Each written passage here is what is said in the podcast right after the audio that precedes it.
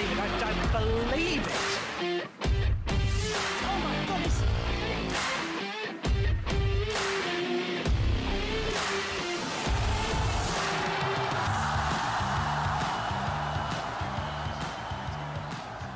Vítejte u další epizody Českého badmintonového podcastu.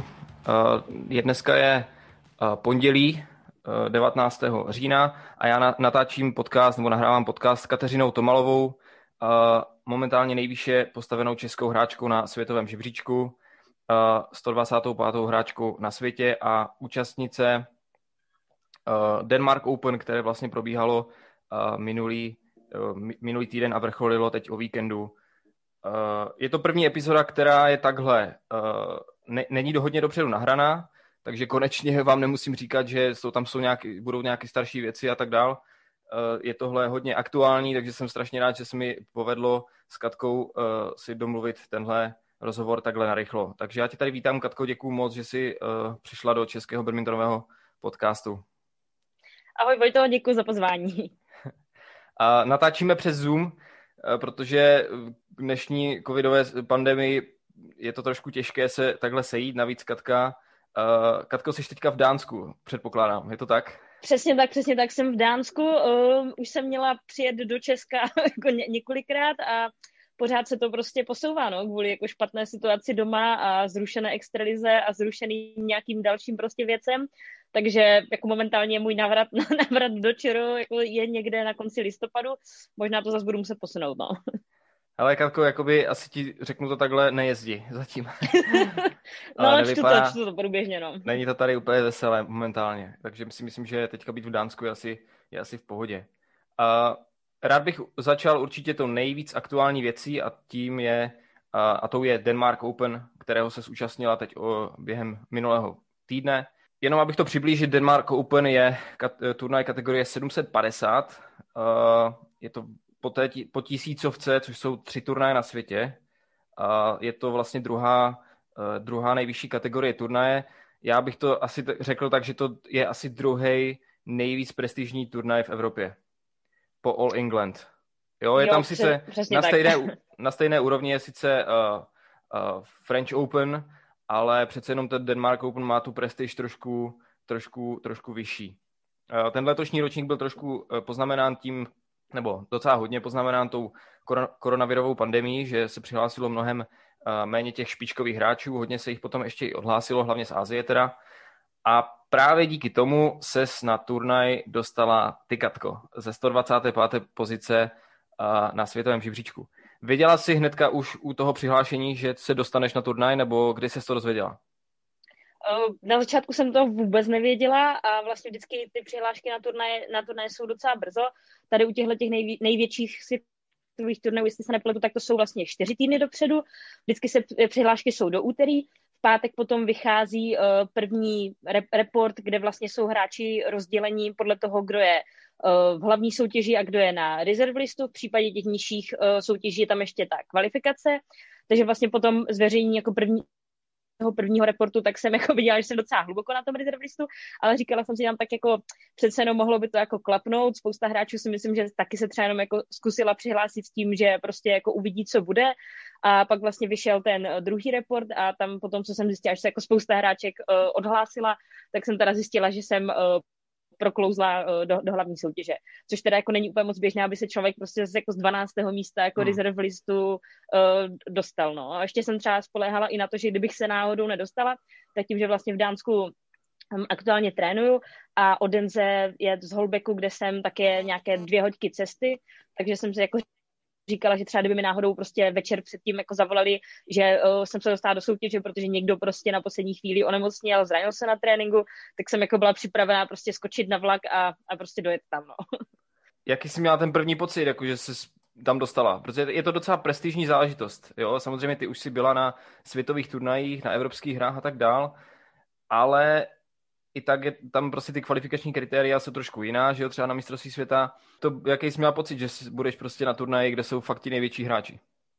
Eh, Jednoznačně super. Eh, Já jsem vlastně jako se to dozvěděla na konci ranního, ranního tréninku tak jsem tam potom tak jako vesele poskakovala, poskakovala po hale, ještě společně s dalšími hráči tady z centra, kteří se tam taky dostali a vlastně za jako úplně normálních okolností jsou tady tyhle ty nejvyšší turnaje vyhrazené pro prostě top jako 35 hráčů na světě, hmm. protože vlastně hlavní soutěž je pro 32, ale většinou se stane, že prostě někdo kdo jako nemocní, zraní se nebo se jako rozhodne na ten turnaj z nějakou dobu nepřihlásit.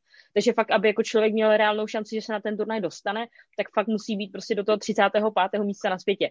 Takže si myslím, že se to asi, asi už moc krát nebude, nebude tohleto opakovat. A jako za mě je to fakt jako uh, určitě prostě super, super super zážitek. No.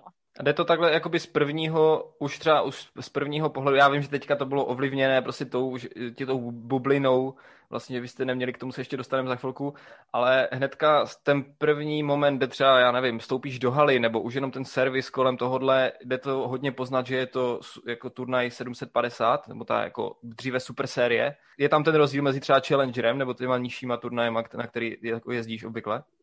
No, jako jasně, jasně, je tam prostě velký rozdíl už jenom třeba to, jak, jaký je celý ten jako setup, celá ta prostě příprava té haly. Uh, tam se hraje, tam se prostě hraje úplně samo. jako nikde, nikde, ne, nikde prostě nejsou lepší podmínky, ty kurty jsou naprosto skvěle uh, nasvětlené, nevím, jestli posluchači Eh, kolikrát jako třeba měli možnost prostě být na nějakém takovém turnaji, nebo nakolik to znají z těch záznamů, vlastně jsou přímo jako světla nachystané, jsou naštelované přímo na ten kurt, tak aby to nikdy jako nevadilo, aby to nikdy neosvětlovalo, tribuny jsou zasnuté, takže prostě je tam úplně tam perfektní viditelnost. Hraje se vždycky s, nej, s těmi nejlepšími, uh, nejlepšími míči, co jsou, co jsou zrovna k dispozici takže jako na tom turnaji prostě hrát je to jako radost a je to, je to za odměnu, no. A taky potom vždycky uh, na těch turnajích je strašná spousta dobrovolníků, pořád, pořád jako někde tam někdo pobíhá, jestli nepotřebujete s něčím, s něčím poradit. Uh, je tam Players Lounge, kde jsme si mohli vzít uh, jídlo, nějaké pití, byla tam vevnitř v té Players Lounge prostě obrazovka, kde jsme mohli sledovat ty další zápasy a jako celá, celá ta hala, protože já jsem v té hale uh, před několika lety i měla možnost být na jako normálním tréninku, takže to byla taková prostě normální jako velká hala, jasně jako polubovka na zemi a najednou tam prostě přijdete a je to jako wow, úplně, úplně jako jiné místo. Ty už si v tom rozhovoru pro Český badmintonový svaz, který uh, posluchači můžou najít na stránkách, nějakým způsobem charakterizovala, jak to vypadalo, ten turnaj vlastně z, těch, z toho hlediska, Eh, nařízení a těch pravidel, které jste museli dodržovat. Ten turnaj byl v, tak, v té takzvané bublině, a abyste měli, jako vy hráči, abyste měli co nejmenší, uh, co nejmenší vlastně kontakt s tím uh, okolím venku. Ty jsi tam zmiňovala v tom rozhovoru, že tam byla pravidla, která byla protichůdná, uh, byly tam pravidla, která mají mezery a tak dál. Můžeš jenom říct nějaký prostě uh, příklady, jaký měli, tam byly mezery a jak, jak byly špatné pravidla třeba? Jo, tak třeba v tom, že spousta těch informací byla fakt strašně nejasný, že nám poslali úplně nejdřív, než ty turnaje začaly, tak nám poslali z BVF asi 15 stránkový nějaký manuál, který jsme prostě všichni jako tady pročítali. Pak nám poslali ještě zvlášť jako manuál přímo pro ten konkrétní turnaj, kde zase ty informace byly nějaké jiné. Pak nám ještě mailem zase poslali prostě něco dalšího, takže tam nebylo jasné, jestli jako musíme, v jednom bylo napsáno, že prostě musíme na hotel dorazit o víkendu, v dalším, že se to jako doporučuje, v dalším nebylo jako napsáno vůbec nic, takže prostě jako věděli, věděla jsem, že budu hrát v úterý, v úterý nebo ve středu, ale na začátku jsem nevěděla, který den tam vlastně musím být, protože úplně původně moje představa byla tím, že to tady mám fakt jako dvě hodiny, dvě hodiny vlakem, tak moje hmm. představa byla taková, že prostě dorazím jako klasický večer předtím, nebo pokud budu hrát až odpoledne večer, tak prostě pojedu, tak pojedu ráno, no a nějak jsme do poslední chvíle fakt nevěděli, kdy teda, kdy teda pojedem pak, když jsem dorazila uh, na ten hotel, tak uh, vlastně nařízení bylo takové, že přímo na recepci nás otestujou, půjdeme na pokoj a než dostaneme výsledek, tak nesmíme opustit ten pokoj. Já jsem tam dorazila vlakem, přišla jsem na tu recepci a říkám jenom, jestli si tady můžu nechat věci a skočit si do obchodu, když teda budu zavřená na tom pokoji a nemám s sebou žádné jídlo, tak jako ať tam prostě neumřu hlady. Tak mi na začátku řekli, že jako ne, že neexistuje, jako jak si to prostě představuju, že jsem, uh, že se otevřely hotelové, hotelové dveře a já už prostě nesmím jako, nesmím nikam prostě jako hmm. pryč. Tak jsem to tam jako nakonec ukecávala, že teda aspoň do toho obchodu mě před tím testem, testem pustili. Potom přijela další várka, další várka hráčů a zrovna ta sestřička a ten organizátor, co mě na starosti testy, tam zrovna nebyli, takže ti se tam prostě vesele jako courali, courali prostě po městě a jako nikdo, nikdo jim nic neřekl. Tak to byla jako jedna taková, jedna taková věc. Pak zase něk, jo, někdo, někdo nám řekl, že vůbec nesmíme opustit pokoj, než bude výsledek. Dalším hráčům řekli, že normálně můžou prostě chodit po hotelu. V pravidlech bylo napsáno, že pokud někoho načapají na recepci a ještě nemá test, takže mu uh, hrozí odeprání akreditace a tím pádem i vyloučení z turnaje. Hmm. Takže jako jsme moc, takže jsme moc jako nevěděli. Uh, a další potom taková jako zvláštní věc bylo, že jsme nesměli se zdržovat v hale s výjimkou našich zápasů, přípra- případně přípravy na ně. Takže jsme třeba nemohli jít prostě sledovat zápasy, ale v pohodě jsme mohli, mohli jako jít se z hotelu Eh, jít se prostě najít, jako na jízdu do města, což jako nebylo to, bylo, nebylo to úplně doporučeno, bylo napsáno, že pokud je to možné, tak máme eh, využívat různé dovozy, dovozy na hotel nebo jíst v hotelové restauraci, mm. ale Dánsko je docela drahá země a prostě ne všichni jsou milionáři, takže jsme jako normálně chodili prostě ven jako do, do obchodu a do, rest, do restaurace a takhle, ale kde podle mě je to riziko jako nějaké nákazy mnohem větší, než, mm. než když to, že sedíš v hale na tribuně a díváš se na zápasy, no.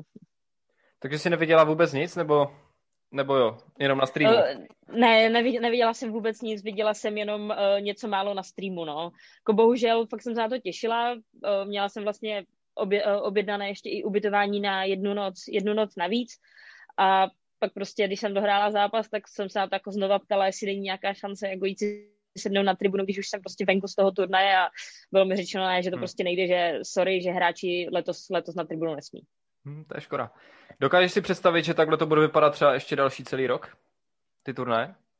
Eh, dokážu si to představit a jako aktuálně si nemyslím, že je nějaká o moc uh, lepší cesta, že pokud ty turnaje uh, organizátoři jako chtějí mít a chtějí tam mít ty hráče, tak spousta hráčů se jako bojí a takhle pak, co jsem ještě slyšela, tak je to prý docela složité pro Aziaty s nějakým pojištěním, že to tam hmm. údajně nefunguje tak jako snadno, jako jedeš, nevím, do Rakouska na liže a sjednáš si cestovní pojištění na liže za, nevím, jako dvě stovky na den a když se ti něco stane, tak se prostě to pojišťovna postará tak co jsem slyšela, tak ti Aziati to takhle jako nemají, takže že je prý strašný problém to pojištění sehnat a když přijedou sem do Evropy a náhodou by to pojištění neměli a něco se jim tady stalo, tak si to vlastně všechno musí zacvakat z vlastního, případně i potom nějaké jako třeba nevím, hospitalizaci v nemocnici, potom nějaké nové letenky a tohleto, takže prý i to je jeden z důvodů, proč prostě se ti hráči jako bojí, bojí teďka jezdit, bojí, bojí se cestovat ale jako když bude fungovat nějak rozumně tady ten, ten bubble systém, tak si myslím, že jako hráči se časem prostě otrkají a jako nemyslím si, že je aktuálně nějaká jako lepší cesta, no, prostě musíme se s tím naučit nějak jako žít a fungovat. Hmm, takže zase budeš mít větší příležitost se dostat na nějaké vyšší turnaje. no, tak uh, v březnu, tak v březnu je All England, že jo? jo, jo. Tam jsem, tam už jsem sice, tam už jsem sice hrála, ale bylo to před, uh, ježiš, už nevím kolika, čtyřma, pěti lety uh, v době, kdy ještě na těch nejvyšších světových turnajích byla kvalifikace a pak vlastně před nějakými těmi čtyřmi lety se prostě BVF rozhodlo, že na nejvyšších světových turnajích se ta kvalifikace zruší. Předtím aspoň byla nějaká šance se dostat aspoň do té kvaldy a teďka prostě už jako hlavní, hlavní soutěž, to je prostě, to je prostě jako neprůchozí. Hmm. Uh, bylo tam i spoustu takových nových věcí. Uh, já, já jsem sledoval docela do zápasu. První teda věc, co mě jakoby uh, trkla do očí, nebo do, do uší i očí, tak je, byla, uh, jak si berou no, nově hráči míčky. Mm-hmm. Bereš to jakoby věc, kterou, která by se mohla udržovat i dál, protože mi to přišlo docela jako, jako uh, rychlý, uh, bez zbytečného jakoby prodlev, prostě mi to přišlo jako dobrý. Co si myslíš ty? No to je, jako, to je pravda, no, že se to moc ne, neodpočineš, že nemusíš čekat, než ti tam někdo ten, ten míček jako vydá, když se ho vzít, když se ho vzít sám, ale jako nevidím důvod, proč by to takhle muselo být i dál, nebo jako přijde mi to jako na stejno, jestli prostě si míček bereš sám tam z něčeho, čemu my jsme říkali u nás jako dělo, protože jsme to používali jo, na střelování míčku, jestli si pamatuješ taky. No, anebo jestli prostě uděláš jako o tři kroky navíc a jdeš si to, jdeš si to prostě vzít od, od rozhodčího, no. A druhá teda věc mě hodně teda jako překvapila a strašně mi to štvalo, kdybych byl ten hráč, mm-hmm. je, mhm. že když se vyhlašovaly zápasy, tak byla prostě, najednou hrála hudba, že jo? A, a normálně se hrálo u toho. To je dost je... jakoby nikdy jsem to tady ne, jako neviděl na super sérii a takhle na těch větších turnajích. Prostě, že hrála hudba najednou a, a lidi si kvůli tomu brali je střábí oko, aby ta hudba přestala hrát, jo? Uh, je to úplně jako běžná věc teda na těch velkých turnajích, nevím. Já jsem to nikdy jako ne, nepostřehl asi, ale to, Zrovna... teď, to, to, teď to bylo možná víc jako slyšet, nebo ne, nevím. Jo, jo no, ne, no, ale jako co musím říct, co jsem si prostě pamatuju skoro všechny nebo většinu jako mistrovství Evropy, mistrovství světa, tak vždycky se nastupovalo za, za nějaké hudby, no.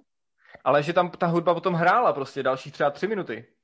To bylo zvláštní. To si, jo, tak to tak ty si to ani nezaregistrovala, jo? Okay. Ne, ale jako musím, musím, říct, nebo nevím, jo, jako, uh, nebo přijde mi možná trošku jako milejší hudba, než když tam uh, řvou prostě tisícovky jako indonéských fandů, když tam něco úplně brutálně skandujou, že prostě nes, neslyšíš svého parťáka na tom kurtu, jo. tak ta hudba mi možná přijde teda uh, o, něco, Jasně. o něco příjemnější. No. Určitě se bych se chtěl zastavit nad eh, tvým zápasem. Hrála si proti francouzce Huet, nevím, jak se to Mhm. vyslovuje. Je to Já taky ne. Leonik, Leonis Hule- Huet pravděpodobně. Uh, vysvětli mi prostě, jak je možné, že si mohla dostat 11 míčů za sebou, Katko. Vedla si v prvním setu 16-10, prohrála si 16-21. Uh, ale vím, vím o tom a jako dívala jsem se na ten, na, na ten set, protože jsem konečně mi podařilo ten zápas najít asi po nevím kolika dnech dopisování všude možně jsem ho teda konečně našla. A uh, jako nemyslím si, že se prostě stalo něco jako, že bych měla nějaký prostě zkrat, jako taky se mi to občas v nějakých zápasech stalo, ale zrovna tohle to nebyl ten případ. Ono, když, se když by se na ten zápas podíval, tak vlastně do těch do těch 16, tak soupeřka měla strašně, jí chyběl dozadu, jí chyběl tak třeba jako půl metr uh, Hmm. v těch úderech, takže prostě pro mě bylo mnohem snažší vytvářet nějaký tlak, vytvářet nějaký útok, to je jedna věc a druhá věc je potom, že teda vypadala docela jako nervózně ta francouzska a strašně, měla strašně moc nevynucených chyb. No a potom, potom vlastně od toho stavu těch 16-10, tak ona najednou, najednou přestala kazit, několikrát taky měla prostě nějakou jako kliku, že zahrál, že fakt po prostě dlouhé výměně jako zahrála nějaký míč prostě dozadu, já jsem couvala, myslela jsem si, že to bude out a prostě spadlo to přímo přesně jako doprostřed liney, Hmm.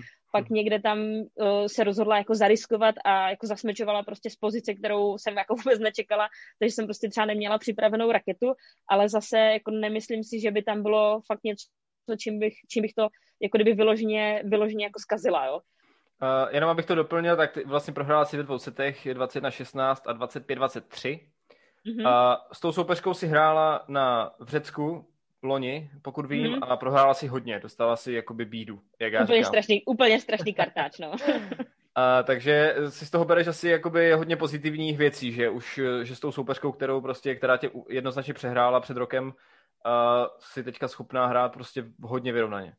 Jo, přesně tak. A vlastně jako přesto, že ta sou, že soupeřka je celkem, celkem mladá, myslím, že je 20, jestli se nepletu, tak má za sebou docela, má za sebou jako docela slušné, slušné skalpy, že vlastně, že porazila třeba Bělorusku Alesi Zajc, Zajcevu, která tady patřila k tím jako stálícím těch evropských okruhů, porazila Lindu Zečiri z Bulharska, což je medailistka uh, z mistrovství Evropy, Uh, na tři sety těsně prohrála s, uh, s Gelma Hulet, vlastně holandskou, holandskou Mhm. reprezentantkou, která tady se mnou trénuje a je, je ve světové stovce, takže jako rozhodně to není prostě žádné, žádné Bčko a jako soupeřka za sebou má mm, jako nemálo, nemálo zářizu, takže jako já jsem fakt byla ráda, že jsem prostě oproti tomu, jak jsem dostala loni fakt strašnou nakládačku a vůbec jsem si hlavně neškrtla v těch výměnách, tak teďka to byly fakt dva naprosto, naprosto vyrovnané sety. Hmm. Ty, ty jsi tam měla vlastně trenéra z Center of Excellence, kde trénuješ, Hmm. já k tomu se za chvilku dostaneme, ale já bych se jenom k tomu trenérovi uh, u něho pozastavil. Nebylo, není to u tebe nezvyk mít trenéra na mezinárodním, na mezinárodním turnaji za kurtem? Musím říct, že to byla moc příjemná změna. Uh, taky, taky vlastně, že jsem měla možnost před tím zápasem, že teda jsem se dozvěděla uh, jméno soupeřky až dost jako pozdě. Mhm. Já jsem původně měla, nevím, jak moc to tady posluchači sledovali ten turnaj, ale já jsem původně měla hrát uh, s Ayo Ohry uh, z Japonska, s nas- nasazenou hráčkou, která je, jestli se nepletu, 19. 19. na světě. Mhm. No a nějak zhruba týden, deset dnů před turnajem jsem se dozvěděla, že uh, Japonci teda dorazí ve značně omezené sestavě. Mimochodem moje soupeřka, že je taky nedorazí, takže jsem věděla, že teda budu mít někoho jiného, ale do poslední chvíle jsem nevěděla koho, protože na těchto těch turnajích se to, pokud se těch hráčů odhlásí víc, což v tomhle případě se odhlásilo, myslím, pět holek z toho, z toho singlu, takže se to vlastně potom doplňuje tak, že v pondělí nebo večer před začátkem té soutěže je team managers meeting, tam se to prochází, kdo se teda odhlásil, jestli ještě nejsou Mhm. nějaké nové odhlášky a pak na těch pět volných míst toho pavouka, tak normálně, nebo bývalo to vždycky tak, že se to napsalo čísla, čísla na papírek, řeklo se jméno, vytáhlo, vytáhlo se číslo té pozice, která je volná v tom pavouku a takhle se tam vlastně dolosovaly ty hráčky. Uh, já jsem na tom tým manager eh, meetingu byla, ale protože se to jako protáhlo mnohem díl, než jsme čekali a věděl, nebo ne, nevěděla jsem, jestli náhodou nebudu hrát už další den hnedka v 9 hodin ráno, takže jsem z toho meetingu odešla předčasně, aniž bych teda věděla, s kým hraju. No a nakonec jsem se to dozvěděla um, v to pondělí někdy ve tři čtvrtě na deset večer. A šla jsem hrát eh, další den ráno, naštěstí teda až v 10.30, ne, hmm. ne, už, ne už v 9, protože bylo víc odhlášek, takže stačilo začít až v 10.30, takže ještě někde v 10 večer jsem se, jsem se dívala na uh, aspoň dva sety, dva sety nějakých zápasů soupeř a ještě předtím, než jsem šla vlastně ráno na kurt, tak jsme si s trenérem, s Jeronem jsme si sedli a probrali jsme taktiku, takže jako za mě to byla fakt jako super, super moc příjemná změna, že jsme se vlastně, že jsem vlastně věděla, uh, co mám hrát a šla jsem na, uh, na ten kurz s tím, že máme nějakou jako jasnou taktiku, které se prostě budeme držet a měla jsem tak ten toho trenéra, který mi to, když náhodou jsem na jednu, dvě výměny prostě zapomněla, co tam mám hmm. dělat, hmm. takže mi to prostě připomněl. Případně, když zrovna jako jsem hrála, jsem měla dobrou taktiku, ale prostě z nějakého důvodu ta výměna nedopadla, takže třeba, že třeba jako mi řekl, jo, dobrý, tohle je ta cesta, jako teďka to nevyšlo, ale v dalších výměnách to prostě bude fungovat. Tak já jsem jako byla moc spokojená. Eh, když jdeš na takovýhle turnaj nebo přihlásíš se na tenhle turnaj, čekáš na, na rozlosování, tenhle turnaj myslím jako prostě turnaj, kde je opravdu silný obsazení a jsou tam fakt světoví hráči. Chceš do, do prvního, nebo chceš do toho zápasu prostě hnedka do toho prvního třeba jakoby extra silnou soupeřku, a jakože si aspoň zahraješ s někým, kdo je na úplně ten nejvyšší úrovni, anebo chceš někoho, koho můžeš porazit a uh, abys mohla získat nějaké body po případě?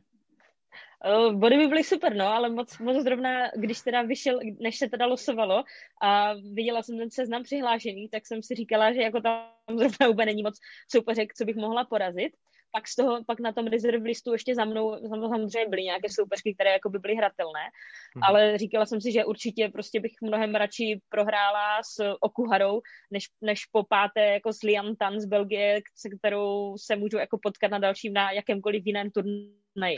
Že Jasně. jsem fakt jako doufala, že bych mohla dostat někoho z, te, z, prostě z těch jako top třeba desíti, protože prostě s těma hráčkama se jindy já se nepotkám. Hmm. Ještě jedna otázka k, té, k tomu Denmark Open. Na Denmark Open uh, skončil kariéru u Jan Jorgensen, uh, což je v badmintonovém světě jakoby prostě hodně velká věc.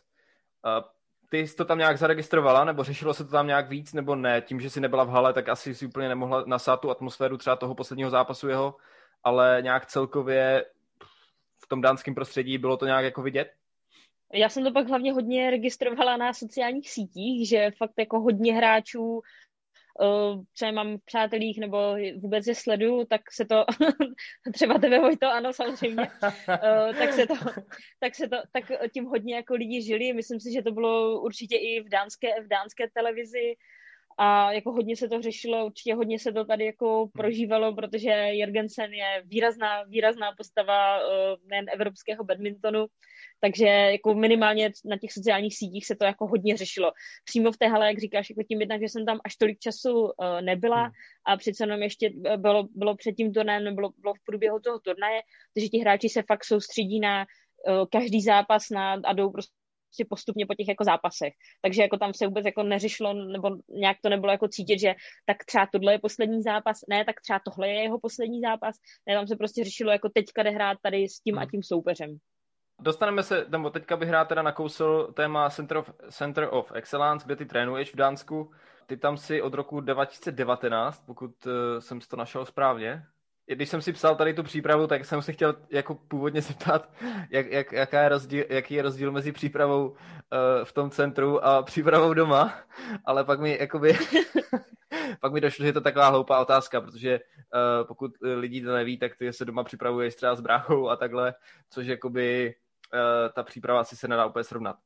Eh, co se teda, no, eh, spíš se, bych se chtěl zeptat, jakoby, co tě přimělo teda k tomu, protože to je docela zásadní rozhodnutí být, stát se členem toho centra, protože tam musíš opravdu trávit dost času, opustíš vlastně republiku, když to tak vezmu, vlastně svůj domov. Bylo to pro těžké rozhodova- rozhodování, jako jestli půjdeš do, staneš se členem toho Center of, Center of Excellence, nebo ne? Já jsem tady skončila tak trochu neplánovaně, respektive to jako vůbec nebyl plán, uh, že tady, že se jako stanu hra, hráčkou tady centra, pak teda, když jsem podepsala smlouvu, tak na začátku to vypadalo, nebo že to bylo víceméně z takových formálních důvodů, uh, abych tady mohla jezdit jako kdykoliv, takže ten plán původně byl, že sem budu jezdit na nějaké takové mini, minikempy, prostě jak se mi to zrovna bude hodit, že třeba přijedu na dva na, tři týdny, na, na dva na tři týdny, pak odjedu na dva na tři turnaje, na týden na dva domů a zase se tady po nějaké jako době, době vrátím. No, mm. ale nějak se mi tady to tréninkově zalíbilo a v Česku jsem neměla jako jinou možnost, kde jinde, kde jinde trénovat jsem tady fakt jako spokojená s těma tréninkama, tak jsem se uh, rozhodla zůstat tady a teďka navíc jako uh, kvůli, kvůli celosvětové pandemii koronaviru ani nemám jako možnost se vlastně teďka nějak moc uh, vracet domů. No. A ještě teda možná, uh, když se vrátím na ten začátek, tak vysvětlím, jak vypadaly moje podmínky pro trénování doma v Česku, což možná ne všichni úplně ví, protože uh, občas někde, jako, když si přečtete některé badmintonové české servery, tak to vypadá, že uh, jako všechno je jako růžové a všichni mají, všichni mají prostě 8 trenérů a 10 sparingů a nemusí hnout sami ani prstem. No, takže uh, vlastně jako moje příprava v Česku jako x let vypadala prostě tak, že kdykoliv já jsem chtěla jít na nějaký trénink, tak jsem obepsala půlku republiky podle toho, jestli jsem byla zrovna v Ostravě, v Praze něk, nebo někde jinde, tak jsem obepis, obepsala půlku republiky, jakože eh, čau, prosím vás, budete se mnou někdo jako tenhle ten týden trénovat a z těch jako osmi lidí, když mi jeden, dva napsali, jo, jo, tenhle týden mám zrovna prostě čas, tak jsem, tak jsem byla moc ráda.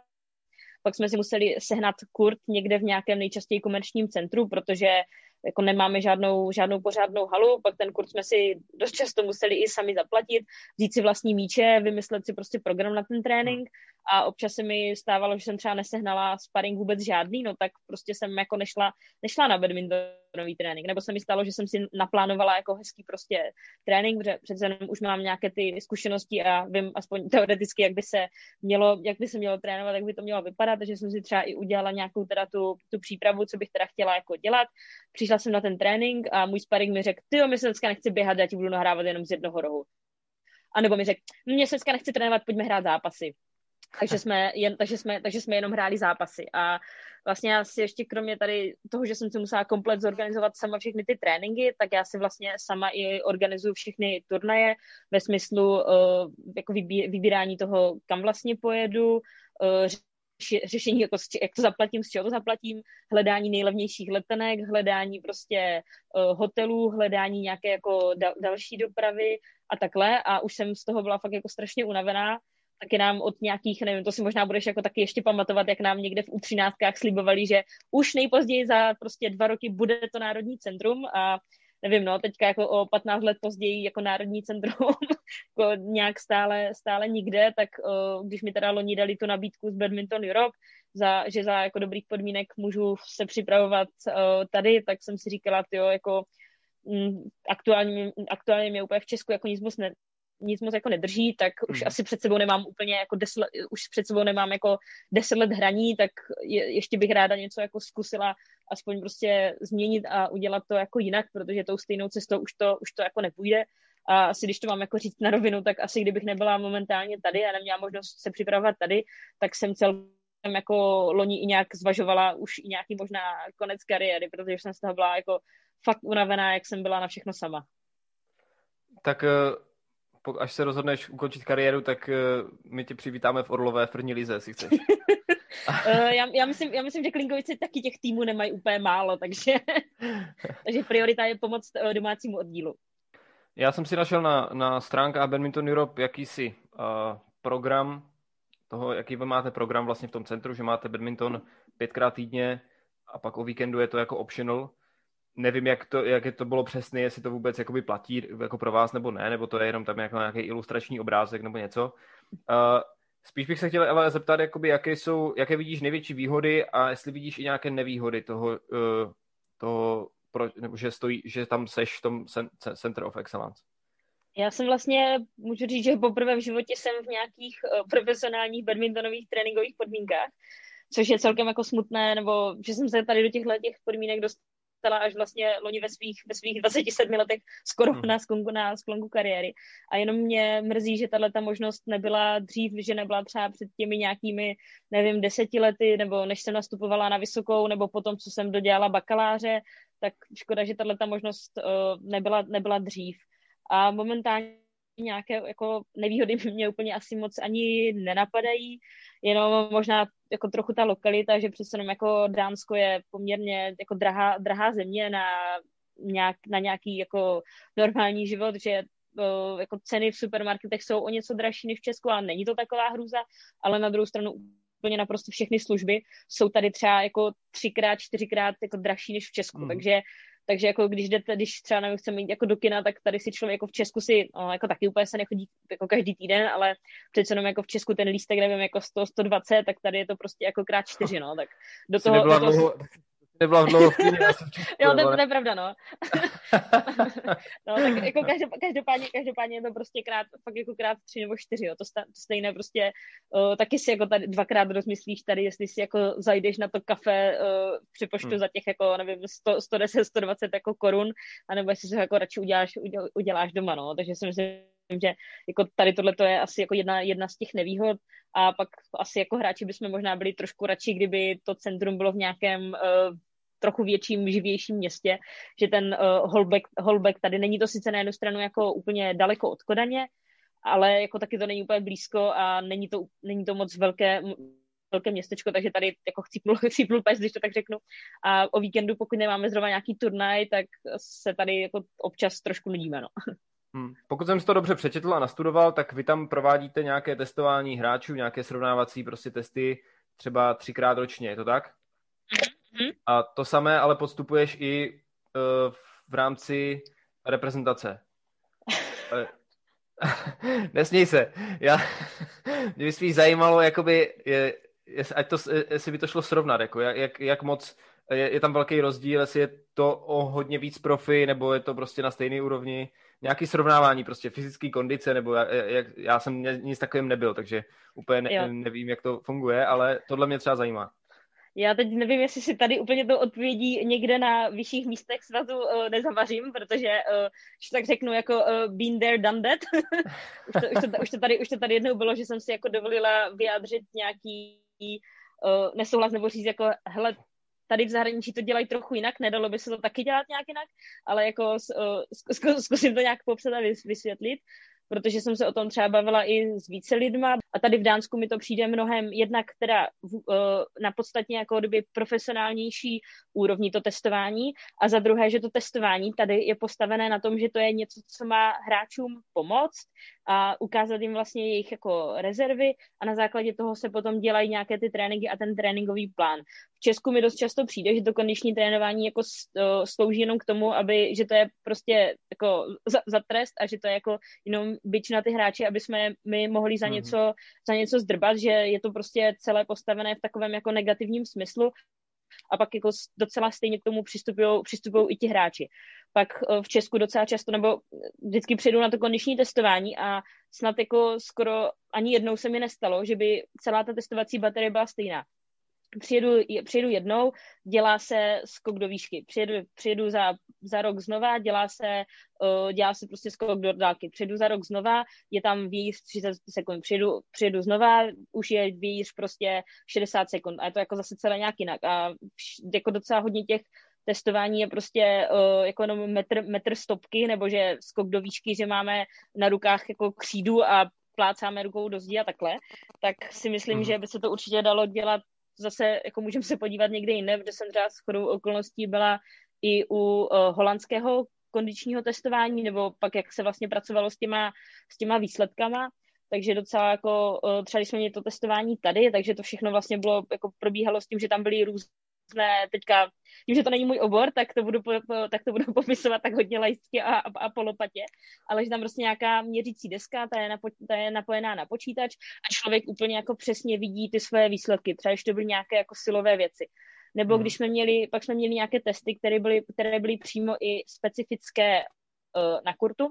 Tam jsme měli, jedno bylo uh, rychlost, a další bylo na vytrvalost. A vlastně na tu rychlost to bylo udělané tak, že, uh, že byly na, kurtu čtyři, čtyři rohy a v každém rohu uh, byl takový, jako takový snímač, který byl zakončený takov, takovým uh, molitanovým válcem na, vlastně na středu kurtu, nebo kdyby na síti jsme mě, byl, byla obrazovka, monitor a ten nám vždycky ukazoval to číslo, kam máme běžet.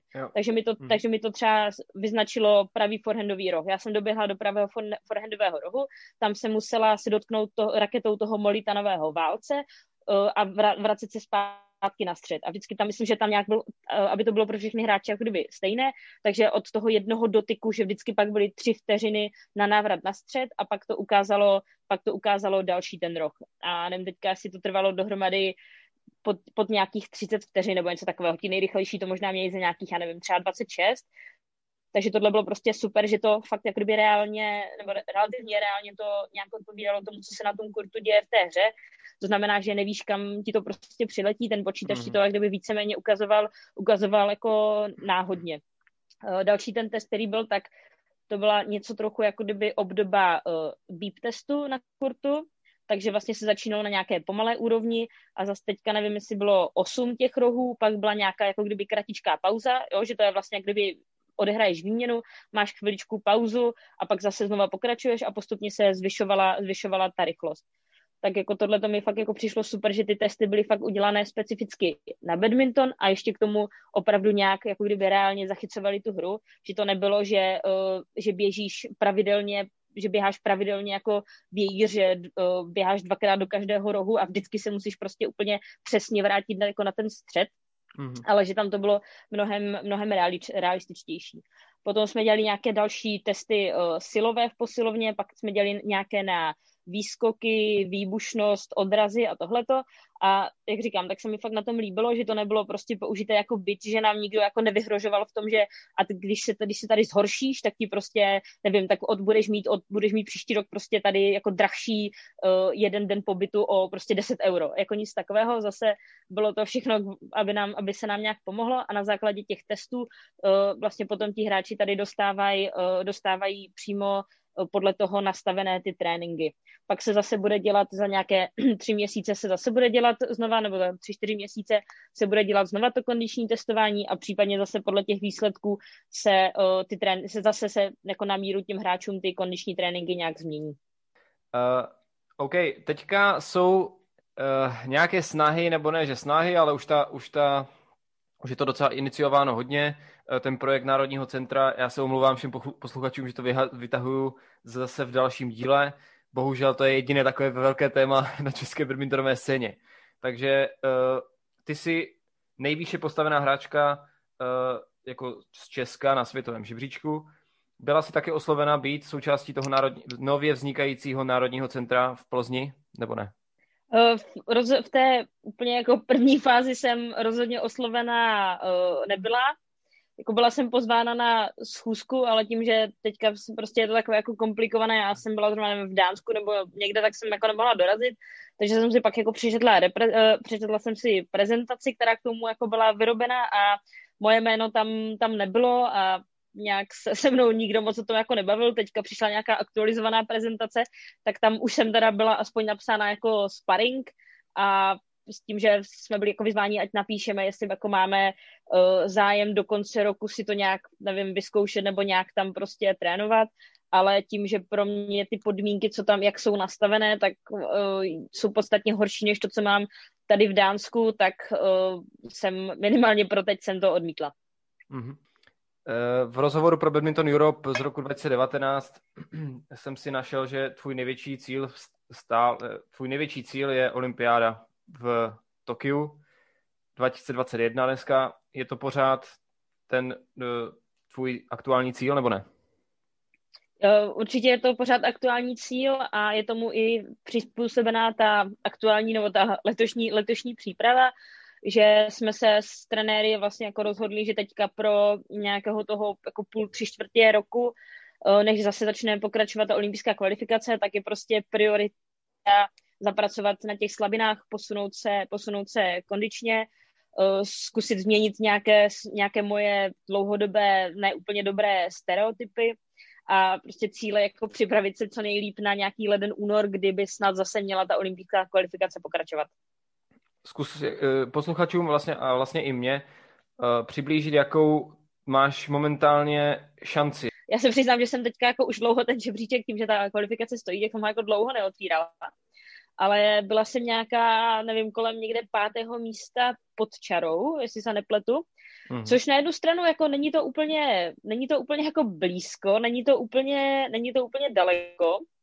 Jo, strašně moc by záleželo uh, na tom, jak si budou stát ty hráčky, ty hráčky kolem mě. Jako jsem realistka, takže vím, že jako mám docela, do, docela daleko na to, abych se dostala na nějakou jako pohodu na tu olympiádu, takže jako já spíš útočím na ty úplně jako zadní, úplně ty poslední místa s těma jako mm-hmm. otřenýma ušima a ještě budu potřebovat nějakou, nějakou jako dávku, dávku kliky, ale jako zase jako říkám si prostě, proč to, proč to neskusit, že až budu někdy končit kariéru, tak si jako chci říct, že jsem pro to udělala všechno a že jsem to jako zkusila a neříkat si, že jo, asi jsem to možná jako mohla zkusit, no.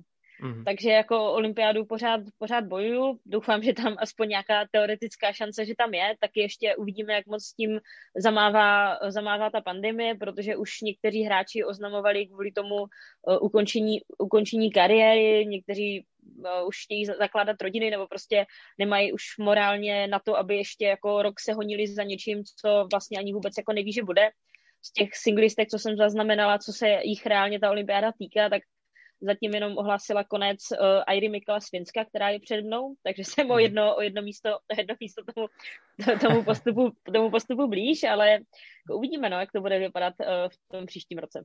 Mm-hmm. Ta kvalifikace se u tebe konkrétně uh, skládá vlastně z takové většího počtu turnajů a navíc většího počtu turnajů mimo Evropu, protože, jak už jsi řekla, ty turnaje objíždí mnohem větší počet lidí, kvalitnější lidi, mm-hmm. že jo, mhm. kvalitnější hráči. Mm-hmm. I na, na, ty, na, ty, na těch evropských turnajích je prostě dneska strašně těžké pro hráče z těch, eh, když to řeknu, nebadmintonových zemí uhrávat nějaké body, proto i vlastně i česká špička kompletní jezdí na turnaje třeba do Guatemaly, do Peru, na Jamajku a tak dál.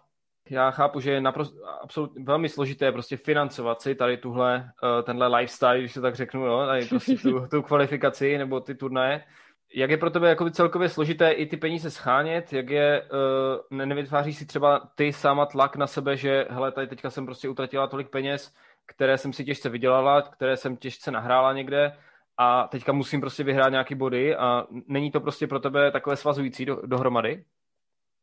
Eh, na jednu stranu, kdybych měla počítat, kolik už mě ten badminton stál, tak už ho asi dávno, už ho asi dávno nedělám, nebo už jsem mohla mít koupenou uh, spoustu hezkých, hezkých a drahých věcí, ale prostě badminton je láska a jako tam nějak to prostě jsem přestala, přestala jsem to počítat, ty peníze. Jako jo, hlavně když letíš na druhý konec země koule, tak na druhou stranu jako je tam takový ten jako trošku tlak, že si říkáš, musím aspoň jako to jedno kolo vyhrát, nebo musím ještě kolo vyhrát, abych prostě dosáhla mm. na nějakou, ne na, ani ne na prize money, ale prostě na, že to na těch turnajích často, buď ne, jako na těch nejnižších není vůbec a na těch co jsou jako třeba druhé, třetí od spoda, tak je to prize money až třeba za semifinálem nebo za finále. Takže jako občas jako hlavně po těch zápasech si jako říkám, ty sakra, zase zas prostě uh, ne, zas nebudou žádné bonusy, uh, jako, že si to budu muset teda celý ten turnaj jako zacvakat sama, že na to nedostanu ani, ani prostě žádný jako příspěvek a bavili hmm. jsme se o tom i s několika jako dalšími českými hráči a jako všichni to vnímáme tak jako dost podobně, že je to jako dost nepříjemné nebo dost špatně se i ta sezóna jako plánuje, když vlastně dopředu nikdy nevíš, kolik budeš mít těch peněz. Jo, hlavně v porovnání s těmi předchozími státy, kde prostě tam jako se rozhodli, že OK, tady máme teďka prostě cíl dostat tyhle ty hráči jako na olympiádu, pojďme pro to udělat prostě všechno, tak my jim tady jako zaplatíme tyhle ty prostě turnaje jako Afriku a Jižní Ameriku. No. A pak zase to je taky třeba další věc, v čem je strašně velký rozdíl oproti tomu, jak vypadala ta olympijská kvalifikace před těmi čtyřmi, osmi a, a dál, dál lety, je v tom, že když před těmi čtyřmi, osmi lety člověk vyjel na turnaj mimo Evropu, nebo vyjel konkrétně jako Afrika, Afrika, Jižní Amerika, tak se tam v podstatě uh, nepotkal jako s žádným dalším Evropanem a už mm-hmm. jako vůbec ne s Aziatem, že tam vždycky byli jenom ti místní, plus jeden maximálně jako uh, dva Evropani a ti se pak nakonec jako potkali v semifinále nebo ve finále. Teďka ty turnaje vypadají úplně jinak, protože jak si přesně říkali, strašně těžké dělat ty body v Evropě, jednak, že šla celkově ta kvalita i těch evropských hráčů nahoru, jezdí sem podstatně víc Aziatů, než bylo před, tě, před těmi něko, několika několika lety.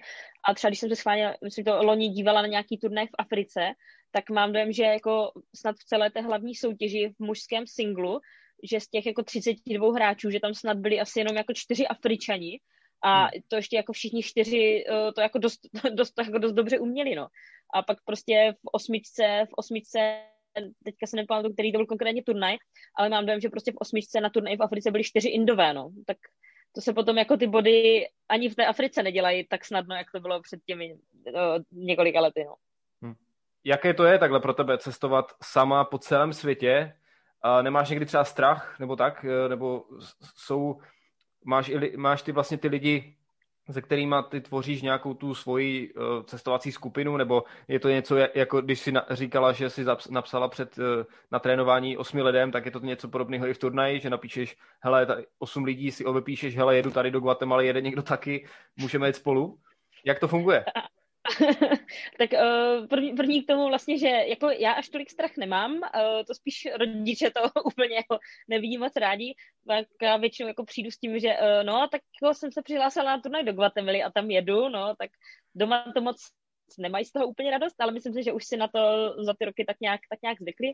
No a pak je to dost podobně, jak jako říkáš, že uh, se třeba zveřejní ten seznam, seznam těch uh, přihlášených hráčů a já hmm. tam vlastně na základě toho jako seznamu zjišťuju, kdo tam teda vlastně z Evropanu jede a je to zase jako fajn, to jsou takové fajn uh, tmelící turnaje, že tam vlastně třeba nás jede z Evropy celkem jako osm na ten turnaj, takže pak jsme třeba nějak jako pohromadě, že se aspoň snažíme společně domluvit se na nějaké uh, ubytování, nebo že třeba zajdeme na, jako na jídlo, taky na ty turnaje jezdíme o aspoň jako dva dny dřív, takže tam se snažíme trénovat, takže vlastně se společně domlouváme i na ty, i na ty tréninky.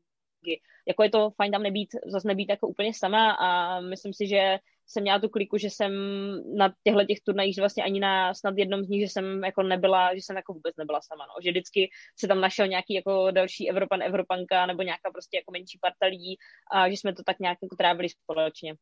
Hmm. Máš nějaké úplně takové ty favorite jako people, uh, se kterými jezdíš na turnaj klidně, jako nějaký řekni, mě to zajímá prostě, takový nějaký, takový nějaký uh, Uh, tak jako minimálně z hlediska nějaké jako jazykové blízkosti a kulturní blízkosti, tak jsou to bratia, bratia Slováci. Takže určitě jako Martina, Martina Repiská Melandratva, protože vlastně oba dva tady se mnou trénují v tom centru a taky, jak si říkal, přesně jako jezdí, uh, jezdí jako na uh, podobné, podobné turnaje.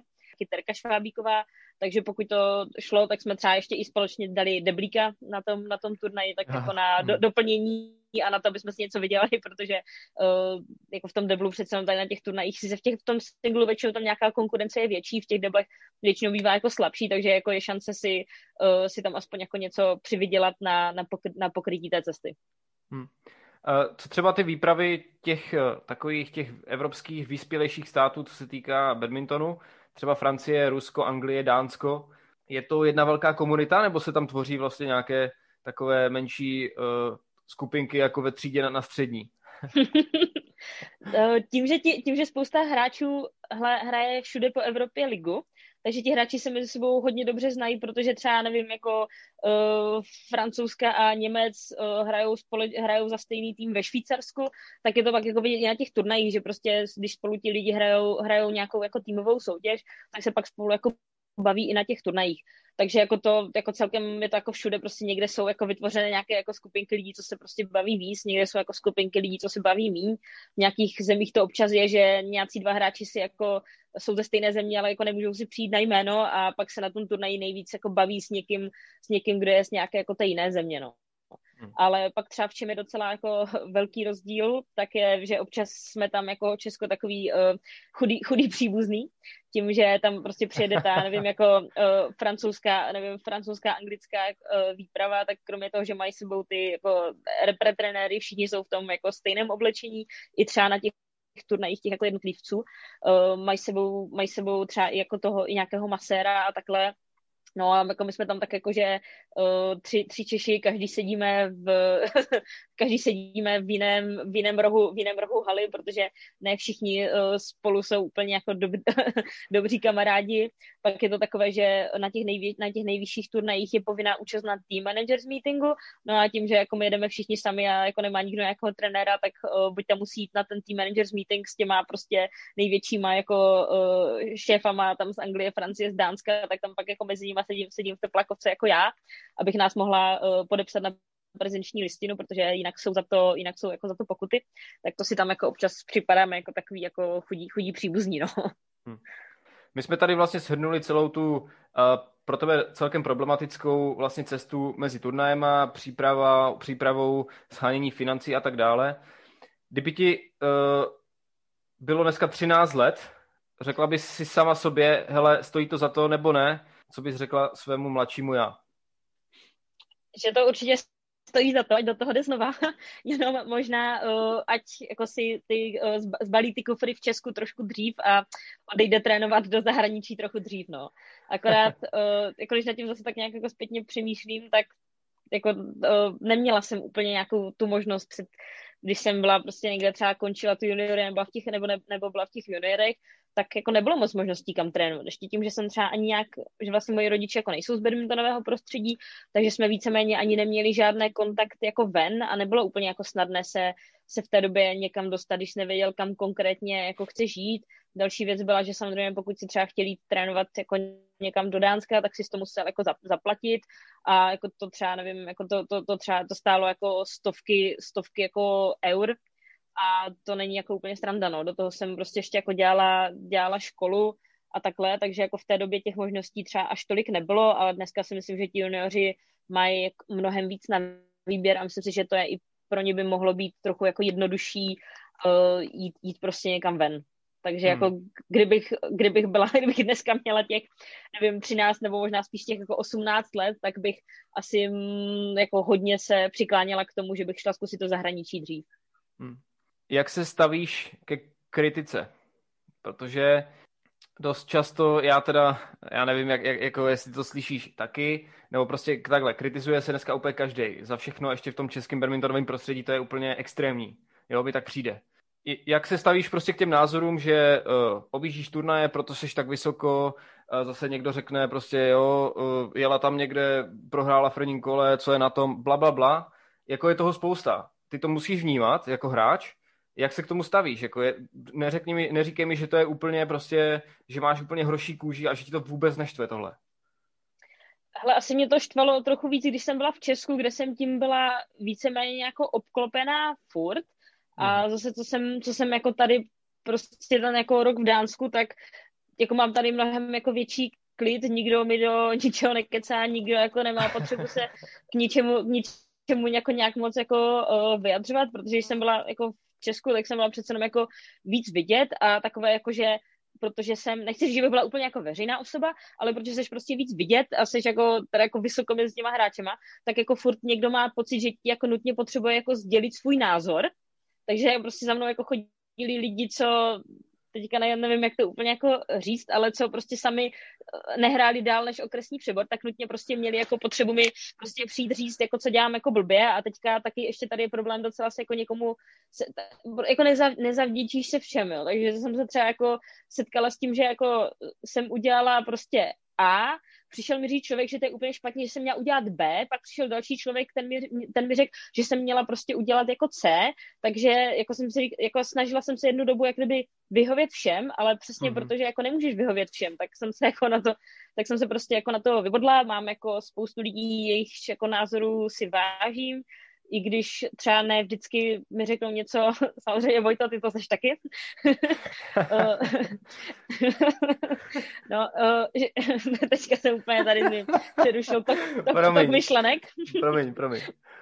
No, uh, máš že, spoustu že lidí, prostě, kterých si vážíš, no. Jo, kterých si prostě vážím a i když mi, uh, i, i když třeba to, co mi jako řeknou, tak jasně taky mě prostě skritizujou, není mi to třeba, není to jak kdyby úplně jako příjemné, ale tím, že to jsou lidi, kteří ví o, čem, ví, o čem mluví, tak to od nich prostě, nevím, jako, tak to od nich prostě vezmu mnohem jako líp a ještě, že ti to, ještě, že ti to jako řeknou jako kdyby lidsky a vyjádří se jako konkrétně k tomu jako badmintonovému a jako nekritizují tě prostě za, nevím, jako nesnaží se tě, nesnaží se tě jako od základu změnit.